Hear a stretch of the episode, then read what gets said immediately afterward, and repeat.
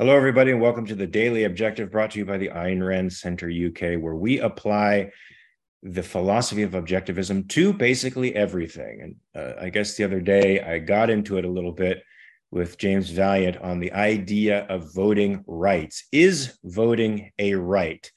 Now, this is something that probably 99.9% of the people out there would say, of course it is. That's how we protect our democracy. That our government has to be uh, more or less controlled by the people. And there's something to be said for that. Certainly, one of the ways that we control our government is by voting in those who represent us. But is it a right? In, in the sense of the word of a complete and total inviolable freedom of action that travels with us wherever we go uh, to to unpack this or help me unpack this. I'm sure we might have slightly different perspectives on this. Uh, you, you, can let me know. Nicholas Krusek, who's been with us on a number of shows. He he helps uh, unpack the artistry of music, and and he has some great things to say about that, and great things to say about pretty much everything I've heard him talk about. So, Nicholas, what say you on a topic like this? This is a pretty complicated topic, it seems. It is, and really, voting shouldn't be as important as it is today. Uh, so let me explain what I mean a lot of people, many people that I know, they look upon voting with a kind of superstitious awe. And one thing that I often hear people say, older people as well as younger people, is they think of voting as being synonymous with our freedom. They say, well, voting, that's how we exercise our freedom. I beg your pardon. No, voting is not how we exercise our freedom. The way you exercise your freedom is by living by working, by being productive, and by trading the, the products of your labor with other people without impediments and without restrictions from the government. If we lived in a free society, if we lived in a laissez faire society where the government was strictly limited to only protecting individual rights, then voting would be a strictly marginal question. But because we lived in a mixed economy, because we live in a world which is basically this battleground of warring pressure groups, the only way that people can seize some temporary political powers and promote their own interests as against the interests of all other groups out there is by voting their particular merry band of crooks into office. Uh, so that's why voting has become uh, so so important uh, among most people. It has to do with this warfare between different groups. So people will say, well, the only way to fix society is to vote liberals into office or to vote conservatives into office. And you know, this leads to all sorts of confusion and all sorts of misunderstandings. Now, yes, it's true that for and we can get into this in a moment, it's true that for adults in our society, there is a, a, certain legitimate claim that voting is a right that all people should hold equally. But my point is that voting shouldn't be as central, it shouldn't be as important as it is, where people associate or think of voting in, in connection with democracy or with freedom. So as you suggest, yeah, so so so as you suggested, a mixed economy, which creates a regulator where it has some controls and some freedoms. The controlled aspect of the economy creates the necessity for you to gather into gangs in order to gain control of that aspect of, of the economy. Pressure groups and lobbying, as you said, as a result of this, this sort of uh, regulatory state in which yeah, case not just not just the economy not just the economy but also cultural aspects things like right. gay marriage um, right. uh, right. So once you, whatever. once once you allow the government the right to control one aspect of of our lives it enables it to control every other aspect of our lives in the name of the public good. And then it's in your interests to get, organize into some form of pressure group and it's and voting becomes vital because your life is literally in the hands of these bureaucrats but you've put them in the hands of these bureaucrats. And clearly the way out of this is a laissez-faire society where actually just living is the way you you get ahead and, not the right right person in government. But no but when we see we see now the left wants to expand the franchise in the name of democracy claiming that this voting right uh, not only should should extend to non-citizens and people who are not even of the age of majority, let's say 16 years of age, people people who've never lived on uh, on their own. Um, can you say that they are consistently pursuing a concept of voting as as a right by exp- expanding the franchise in a way that seems a little bit irrational? Irrational to be sure. So we, we need to define very clearly who should vote. Uh, uh, certainly, any adult citizen of a country should be allowed to vote. Just, just to give you a couple of statistics. So, my country, Canada, was uh, technically created in 1867 with the uh, British North America Act. And at that time, any males, uh, any male citizens aged 21 and above could vote.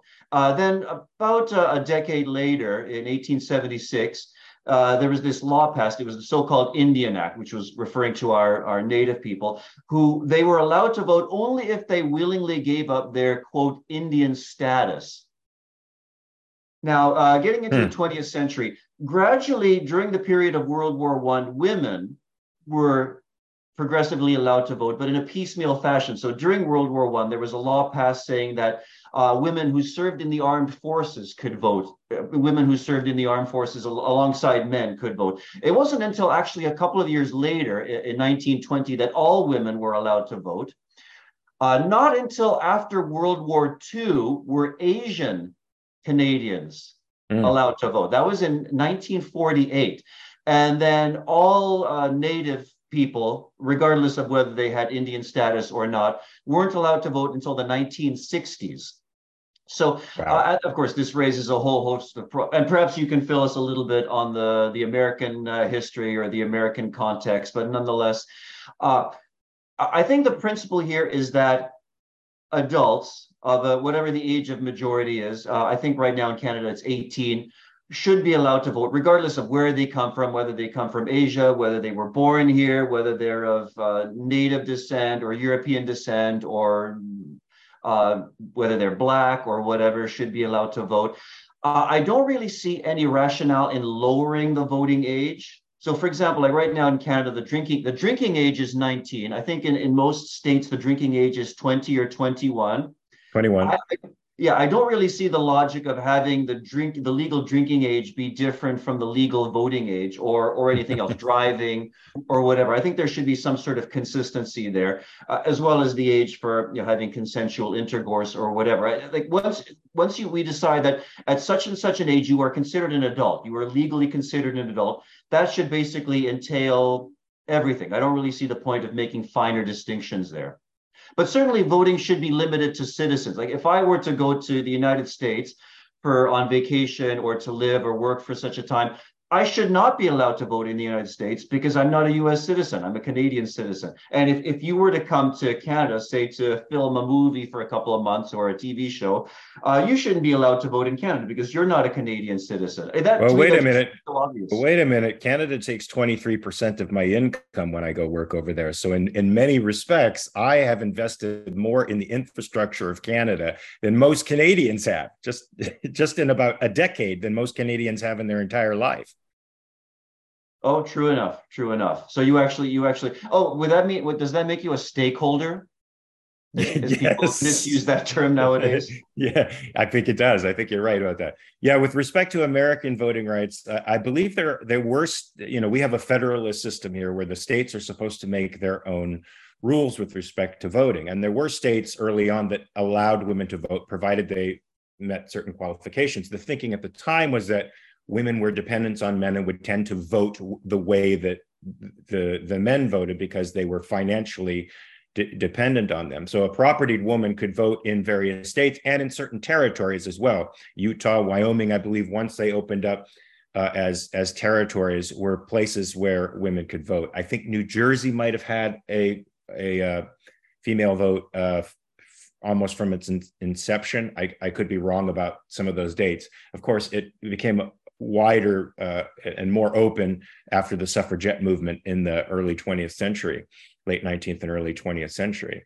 Um, now, we say citizens should vote, and I agree with you, citizens should vote. I don't think the vote should be lowered to 60, and I think that that certainly favors the left. Um, as James Valliant quoted uh, Winston Churchill, if you're not, if you're under 30 and not a quote unquote liberal, uh, we'll use it in their terms, you don't have a heart. If you're over 30 and not a conservative, you don't have a brain. There's something, there's something to that. Of course, the 16 year old doesn't have the context to be able to apply principles of right, principles of government, doesn't understand the context and doesn't know how to apply them to their own life. So I think that's a disastrously irrational thing that serves the left, of course, as do migrants coming from other countries that may embrace a more socialist attitude, also sort of serves them. But um, I think there should be qualifications for citizenship. I don't think just being born here should make you a citizen. I think you have to understand the the nature of the values americanism if you will you have to understand what our form of government is and what it, what it means and you cannot i think as a citizen be able to vote anyone else's property away i think there should be strictures like that uh, when we're talking about voting what what say you with respect to these things that i've brought up well, I think the most important point that you just brought up is yes, there should be certain, and this comes down again to limitations on the power of government. You shouldn't be able to vote somebody else's property or somebody else's rights away. And that really comes down to clearly defining this is the purpose of a constitution clearly defining what a government can do and what a government can't do. Now, I haven't really thought about whether someone should automatically be a citizen just by virtue of being born in a country. I think if, if I mean, so I, my parents were immigrants. They came uh, from Europe in 1968. They became citizens, and then I was born in this. My sister and I were born here. Two, you know, recently arrived uh, people who'd become Canadian citizens. So uh, now, would you say that if somebody is born in a country and their parents are both citizens, does does that change something? Should they automatically become a citizen, or even there, should there be some sort of process of do you understand the founding principles of the country? Do you understand uh, the rights and responsibilities, etc.? No, I haven't thought this through, so I'm sure I'm going to get some blowback on it. But I, I certainly think that be, becoming a citizen willfully, as your parents did, means they consciously embraced the values of the country they were going to. They had to learn something about the country and how the country operated. They had to pass a test in order to get in, and that that more or less assured these values are values that I accept. Now, if I get born into that country and I be and and I embrace values that are antithetical to that to that country to the to the political, economic, and moral framework of that country. Should I have a right to vote in those things that are antithetical to that?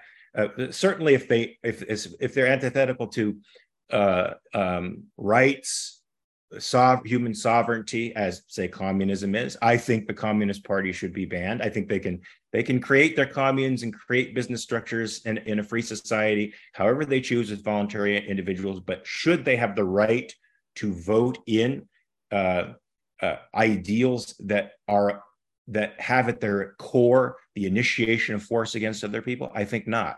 And a person who ha- who embraces that ideal should not have political should not have political power in in my view. And they're not going to be harmed by not having political power if if the politics in general is embraces individual rights.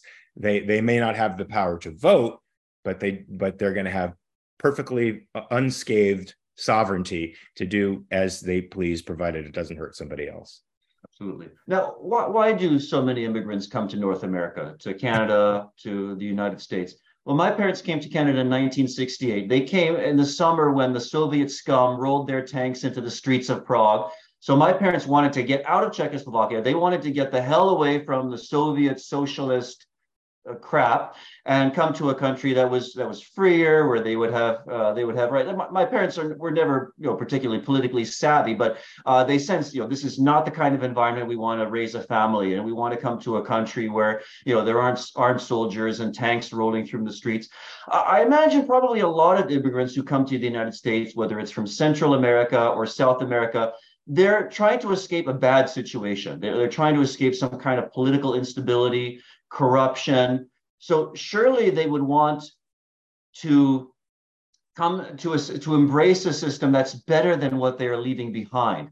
Now that actually brings up uh, another another very important point. Uh, I think this is actually one of the best arguments against letting non-citizens vote in, in, in, a country because i think that could create could could generate hostility against immigration i think somebody should definitely become a citizen go through the process of becoming a citizen before they're allowed to vote but here's an, an argument that we often hear from people on the right who are against immigration. They often say, well, we shouldn't allow too many of these immigrants in because they come in, they come into our country and they vote for you know, liberal policies, progressive policies that are anti-property rights, anti-freedom, anti-capitalism, or whatever. I, I think that's a, a, really problematic argument because if you actually look at the, all the major parties, whether it's in the United States or the major parties in Canada, they're all motivated. All the major political parties are motivated by altruism. They're all motivated by collectivism and statism. So actually, it doesn't really matter which party you vote for. It doesn't matter whether you vote for liberals, whether you're voting for conservatives. One way or the other, you're voting for statists and collectivists. So I don't think that's really a legitimate argument for keeping immigrants out. Give us give us a party that's actually worth voting for.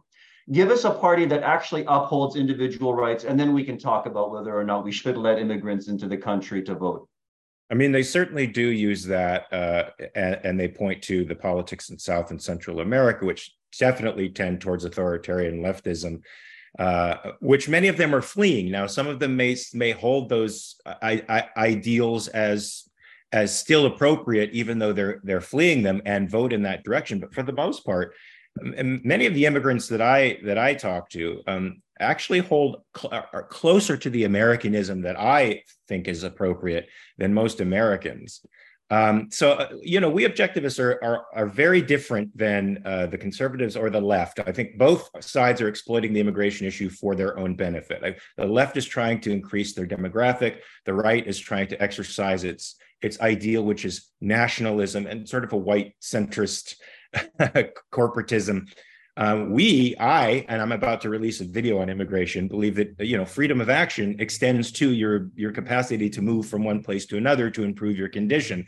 I think immigration is a right. I don't think people people claim you can't come into our country. It's not your country. You don't own the country. You own your home. You own whatever property you have, but you don't own the country. Certainly, someone can't come in and commit violence in the country because we have laws that are stipulated. And there's sort of a hard wall against violence violence.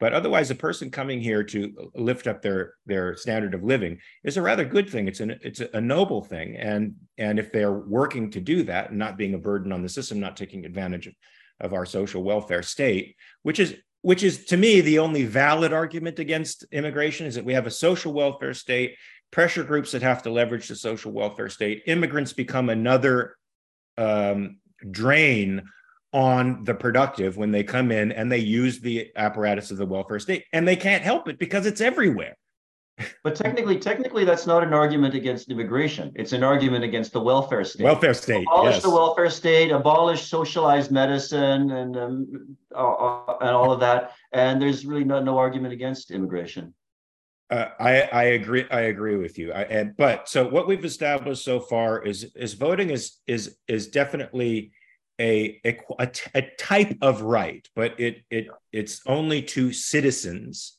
right, of a certain age, and there should be standards with respect to the person who exercises the right to vote. Uh, there should be standards of knowledge. I, I, think everybody should read at least Basic Economics by Thomas Sowell, something by Mises, something by Rand, in, order to or get a Henry Hazlitt's Henry Hazlitt's economics in one lesson. Hazlitt, I mean, Hazlitt wasn't an economist, but he sure understood the principles of economy, right? Wrote about them very eloquently, makes it understandable for laymen like me. So somebody like that, if you if you just ingest their principles and digest them, no no politician out there can demagogue you again. It's actually strength it's actually power. So there should be conditions for voting, one of which is citizenship. And I think citizenship doesn't necessarily depend on being a natural born, and naturally born into the country, but on other qualifications. Um, we have a couple of super. Oh, go ahead. Before we get to oh, the I super. I just want to address the question of qualifications. Now, in principle, I like the idea that one should have or should demonstrate knowledge of, you know, some basic knowledge of politics, economics, uh, social functioning before being allowed to vote. Would that help us in our present situation, though? Because suppose you had to take an exam uh, in order to be able to vote, a certain knowledge exam. Nowadays, who would administer such an exam? Probably some government goons whose uh, motive would be to preserve the status quo. So that wouldn't help us at all. The, the only way we can really help society is by educating people, getting these good ideas out there as, as we're doing right now and we have a long, long road to hoe because uh, the the system is utterly corrupt, and it starts in academia, in my opinion. Regina with two euro. Uh, thank you, Regina. Uh, Kiana Pellegrino, five dollars. Voting is important, but isn't voting more of a privilege than a right? I mean, that's sort of interesting. That's sort of an interesting thing. You could say you could say in a sense that that that privilege is a, a qualified type of right. Sure, it it has it has uh, stipulations around it that rights don't. Rights are inviolable, and they and you, there's there's no buts to a right. right. You can't say this is an inviolable right, but you know the general welfare, welfare um, trumps it. No, but voting is something different. Kathleen says she's been a member for 12 months. Thank you, Kathleen. Great to see Nicholas hosting all these fantastic shows. An excellent interviewer and host. Look at that, some Nicholas love there. Awesome. Roland uh, Horvath or five euro ninety nine. I wouldn't mind living in a society where I didn't get to vote as long as I didn't get to pay taxes either. Now that's interesting. That is an interesting point. Yeah. I mean, uh, well, a, a, perfect in a perfect objectivist world, taxes would be a voluntary phenomenon. And so, uh, and I think I think exercising the vote is is relatively important. Especially, it's vital now. It's it's relatively important, but certainly not as important in a, a totally free society. Uh, adherent of Lady Columbia, five dollars. Left's universalism and lust for power so bad. Here in Illinois, my sweaty hippo-sized governor uh, signed bill that allows non-citizens to become cops. Well, Ooh. now what do you think of that? Because also in, in, in, I think in the United States as a whole, non-citizens can join the military service, and through that military service, get a bit of a pathway to citizenship. Do you find this serving in law enforcement uh, as an interesting means of of uh, facilitating citizenship and involvement in your community? I probably have to delve into this a little bit more and maybe get some uh, actual uh, legal perspective from James Valliant. But that that concerns me when you consider that people who work in the military and who work in law enforcement have a, a legal monopoly on the use of force. I'd be very concerned about somebody having a monopoly over the use of force over me, who was not a citizen of my country. That that that concerns me. But they still have to they still have to obey the laws of the land. So they're still subject to those yeah. laws.